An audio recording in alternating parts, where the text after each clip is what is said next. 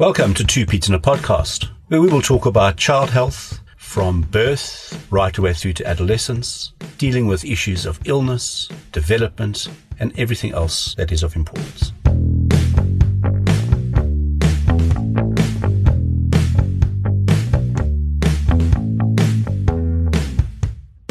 Hi, everyone, and welcome to Two Peas in a Podcast. This is episode 32, and we are just mopping up the last few symptoms that we think are quite important. And I say mopping up because today we're talking about. Bleeding noses, so we'll mop that up, yeah.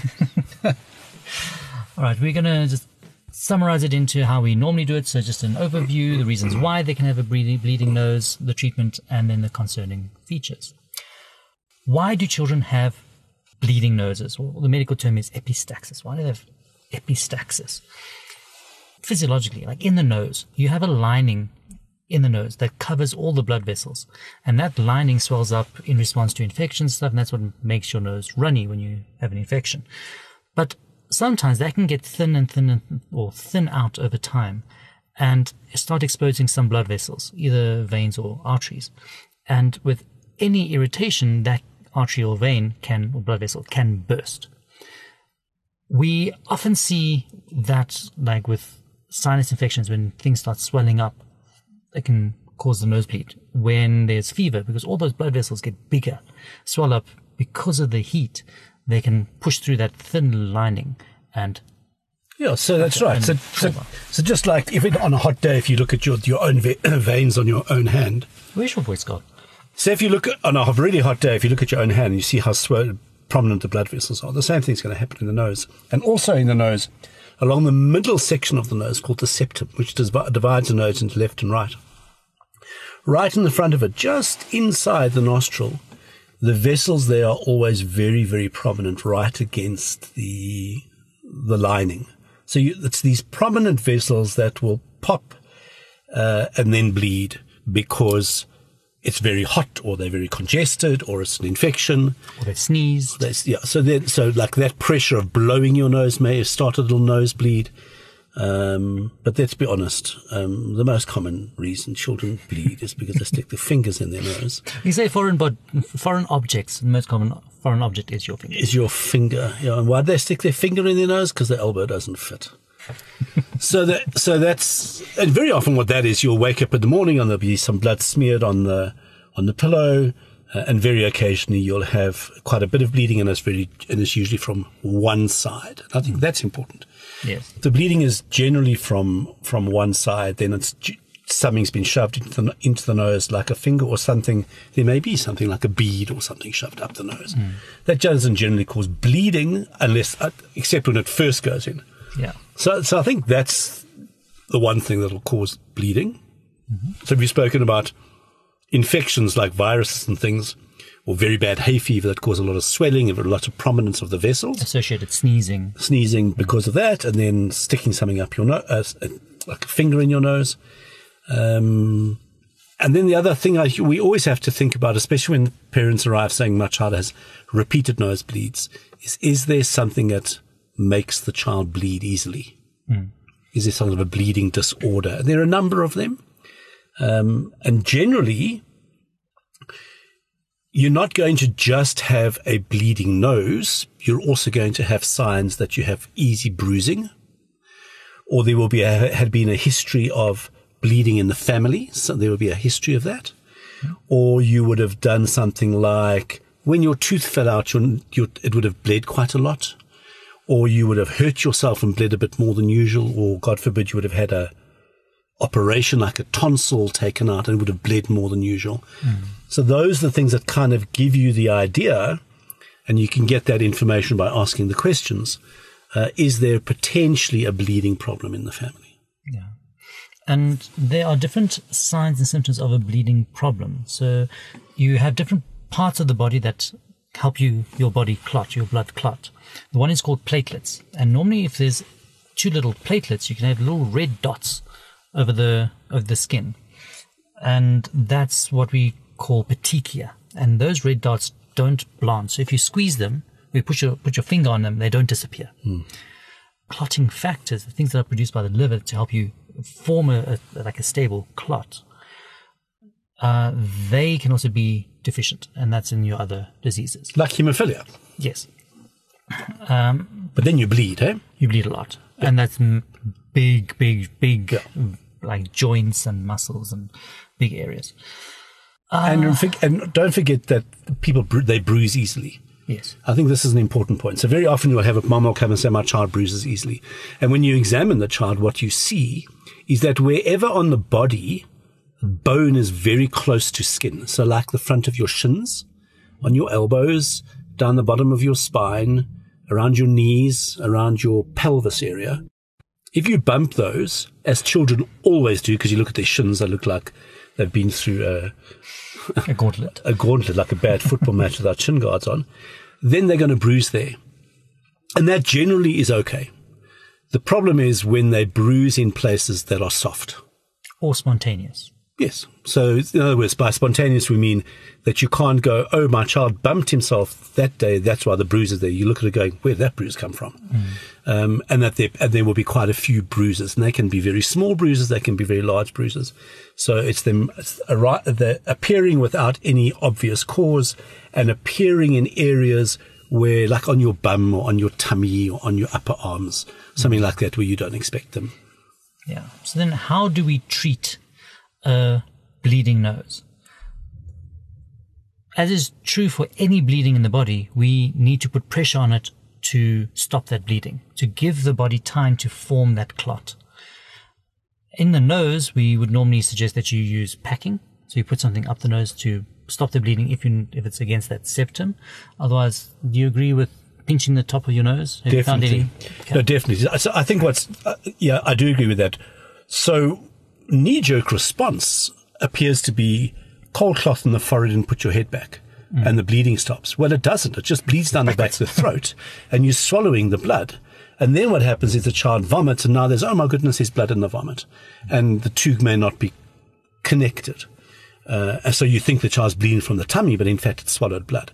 So putting your head back does nothing other than make the blood go backwards.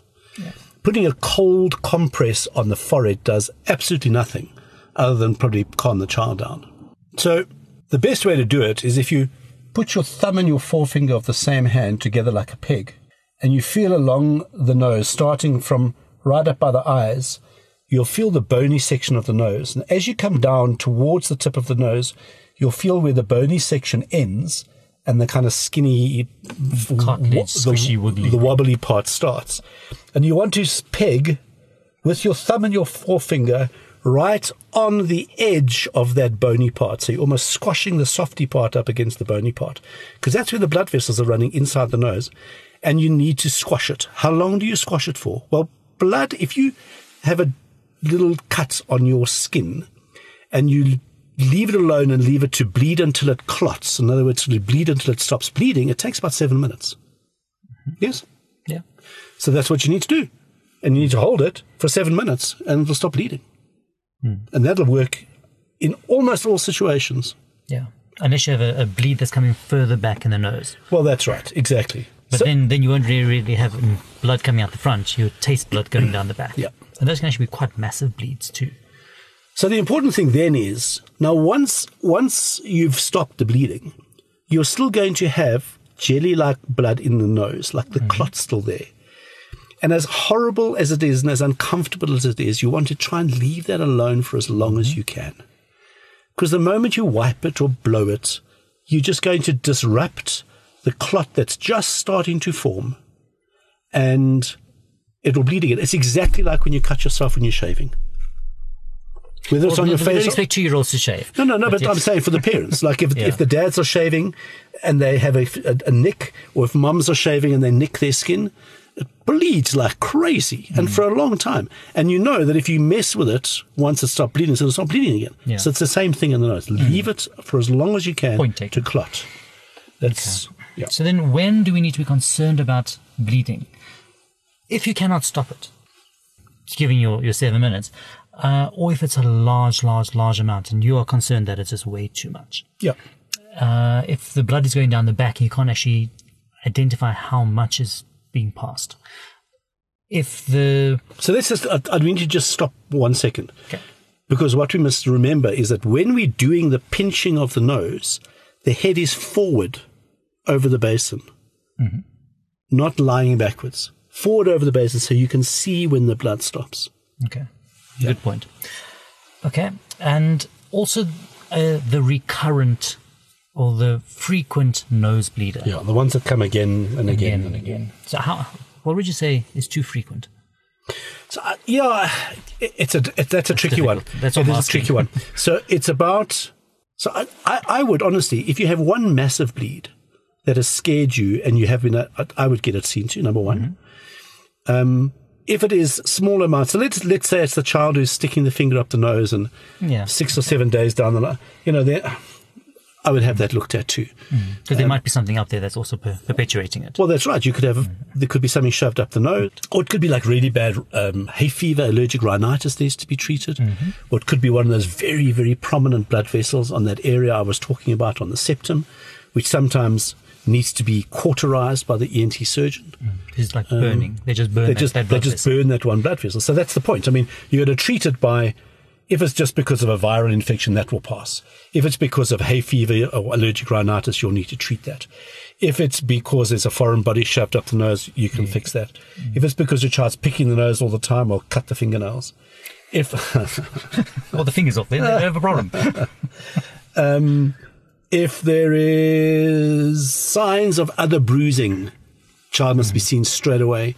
If it's just nosebleeds, we still look for other ble- some bleeding problems because there are some that are quite mild that don't necessarily present with bruising and bleeding, but could be the cause of the nosebleeds. And the typical one is von what we call von Willebrand's disease, um, which is a familial thing. Can I add one important sign? Hmm. Paleness.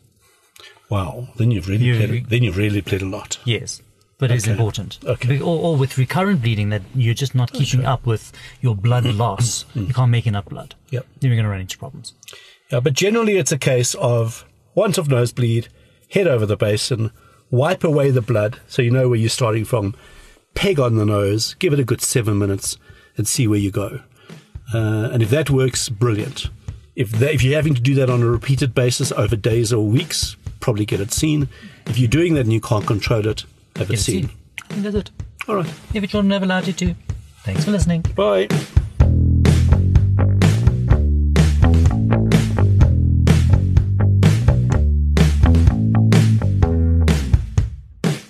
Thanks for listening. If you found this of value, please be sure to sign up to our email list at www.careforkids.co.za, and that's the numeral 4, and subscribe in your favorite podcast app or follow us on Facebook At Two Peter in a Podcast. at Two Pete's in a Podcast. TWO, not the numerical two. This is our disclaimer. The information we have given you in this podcast is our own personal professional opinion. We're giving it to you for your own information. Please don't use it to treat yourself or to treat anybody else. Rather, go and see your own medical healthcare provider and follow their advice.